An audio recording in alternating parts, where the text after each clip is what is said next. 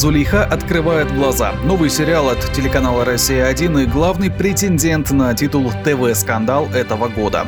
Драма о том, как простую татарскую крестьянку отправили в кулацкую ссылку 1930-х, похоже, оскорбила вообще всех. Мастерски орудовать лопатами, закидывая почти все имеющиеся вентиляторы, начали еще до премьеры. А когда первая серия все же вышла, возмущенных стало так много, что они сами прорекламировали этот проект. Меня зовут Егор Зайцев, и давайте разбираться, что именно зацепило людей и почему противоречивых откликов так много. Зулейха! Зулейха! Убьет тебя, Муртаза. Курица мокрая. Первое, что мы сделаем, проверим рейтинг сериала в интернете на момент выхода последней серии. Итак, вбиваем Зулейха, открываем сайт Кинопоиска. И что же тут? 5,8 из 10. Ну, как говорили классики. Не отлично, не ужасно. При этом положительных рецензий значительно меньше, чем отрицательных, всего 33%. Ладно, открываем другой сайт с данными исследовательской компании Mediascope. Они тут выяснили, что первые серии Зулейхи возглавили топ-20 праймовых сериалов в завершающемся телесезоне. Это период с сентября 2019 по апрель текущего года. Средняя доля совершеннолетней аудитории составила 21, 0,1%. Телеканал «Россия-1» также радостно отчитался, что у них первые пять серий в сумме посмотрело больше 30 миллионов телезрителей. Сколько народу досмотрело остальные эпизоды, не сообщается. Зулиха открывает глаза – это экранизация нашумевшего романа Гузели Яхиной 2015 года, который стал ее первой серьезной работой в качестве писателя и который принес ей награду «Большая книга».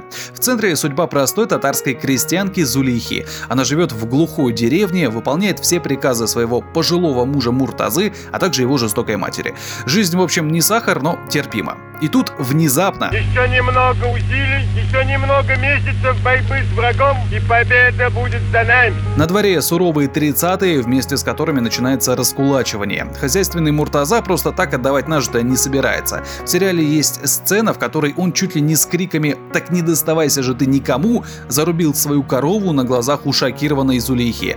После чего собрал все зерно и поехал его прятать в лес, но наткнулся на отряд красноармейцев. Куда ж ты ездил, хозяин? С женой? Дров даже не нарубил. Может, ты что другое в лесу копал? После этого начинается основное развитие сюжета. Зулиху отправляют в ссылку в Сибирь, где последующие годы она проведет в поселке Семрук на берегу Ангары. Там родит сына, будет первоклассным охотником, найдет новую любовь по классике жанра, избранником станет красноармеец, убивший ее мужа. Ну, то есть вы поняли, открывает глаза Зулейха, потому что больше не дает себя в обиду и ни от кого морально не зависит.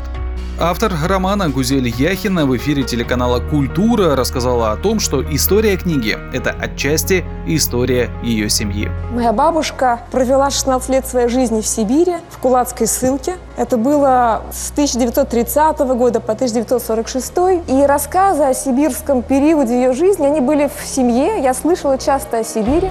Яхина также поделилась, что не собиралась писать роман. Изначально это был киносценарий для Московской школы кино, поэтому многие детали, которые можно было грамотно отразить на экране, уже были прописаны. Ну, например, автор красочно описала, как вагонзаки, в которых перевозят заключенных, превращаются в настоящие камеры смерти. Как, добравшись до непроходимой тайги, люди пытаются обустроить себе место для жизни, толком без инструментов и пищи. Рулил экранизацией режиссер Егор Анашкин. Его творческий саквояж начал пополняться работами с 2003 года, и сперва это были малозаметные короткометражки. Потом снял пару фильмов и окончательно сконцентрировался на сериалах. Одни из последних его работ — «Кровавая барыня» с оценкой 7 баллов на кинопоиске из 10, сериал «Деньги» — почти 8 баллов, «Уйти, чтобы вернуться», «Идеальный брак», «Вождь краснокожих» и другие. Но, несомненно, самой заметной его работой стала «Зулейха от открывает глаза. Остановитесь, что вы делаете? Встречаете как зэков на этапе. Добро пожаловать в Сибирь. Если вдруг кто-то захочет сбежать, пристрелю. Сериал о судьбах людей, поэтому в касте довольно известные актеры, но без сюрпризов. У всех строгое соответствие с амплуа. Главная звезда – народная артистка Чулпан Хаматова. В ее исполнении Зулейха запомнится многим, и, пожалуй, это действительно удачный выбор. Автор романа Гузель Яхина призналась, что исполнителем главной роли изначально видела именно Хаматову. Пусти моего сына, Иван. Уехать ему надо. Учиться он хочет в городе. Ты можешь. Я знаю. Никогда тебя ни о чем не просила. На второй актерской позиции Евгений Морозов, он тут играет коменданта лагеря Ивана Игнатова, этакий запутавшийся чекист. С одной стороны есть приказ начальства, а с другой – обычные люди в лагере, к которым со временем он даже привыкает и берет на себя роль такого сурового, но заботливого отца. Ты только составь списки обвиняемых, выбери кого хочешь. Так ты чего, что ли? Моих людей Твоих, Вадюша, у тебя народу-то много. можешь передать, что в трудовом поселке Семрук политическая обстановка спокойная. Остальные типажи знакомы с других фильмов и сериалов. Например, роль коррумпированного чекиста-негодяя исполняет актер Роман Мадянов. Он почти в каждой ленте злодей, еще со времен сериала «Солдаты». Интеллигентного доктора играет народный артист Сергей Маковецкий, а подлого уголовника Александр Баширов. Пока народ лишен радости просмотра шедевров от режиссера Серебренникова, на помощь приходит российское телевидение с сериалом «Зулейха открывает глаза». На экране все то же и все те же. Пьяные чекисты, озверевшие коммунисты и несчастный татарский народ, страдающий от чудовищного произвола большевиков.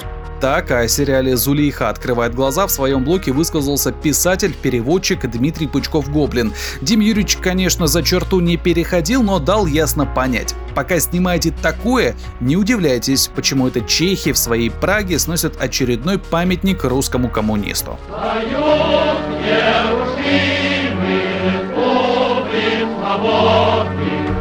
Первая претензия к сериалу – антисоветские взгляды. На создателей проекта обрушился просто шквал критики. Так, в «Авангарде» председатель партии «Коммунисты России» Максим Сурайкин. В эфире радио «Комсомольская правда» он рассказал, что у Зулейхи, что у книги, что у сериала, есть главная цель – очернить советское прошлое. Там история коллективизации подана с точки зрения, что она была создана для репрессий, убийств, и что это было ужасное общество. Так считают либералы, у которых стоит задача очернить советскую историю. Она живет в сердцах всех советских людей, а 70% граждан всех постсоветских республик считают себя советскими людьми, как я. И мы победим и вернем нашу родину. Суракин добавил, что коммунисты России будут добиваться прекращения показа сериала. Но что-то там в итоге не получилось, и все 8 серий благополучно пустили в эфир. Вторая глобальная претензия к проекту – русофобия. Писатель Захар Прилепин признался, что не смотрел экранизацию, но хорошо знаком с романом. По его словам, первоисточник намного глубже и многослойнее. Цитата. «Сериал сделан по лекалам фильмов, в которых тупые и безобразные НКВДшники, имея целью уничтожить человечество, истребляют русских людей, или в данном случае татар», заявил Прилепин.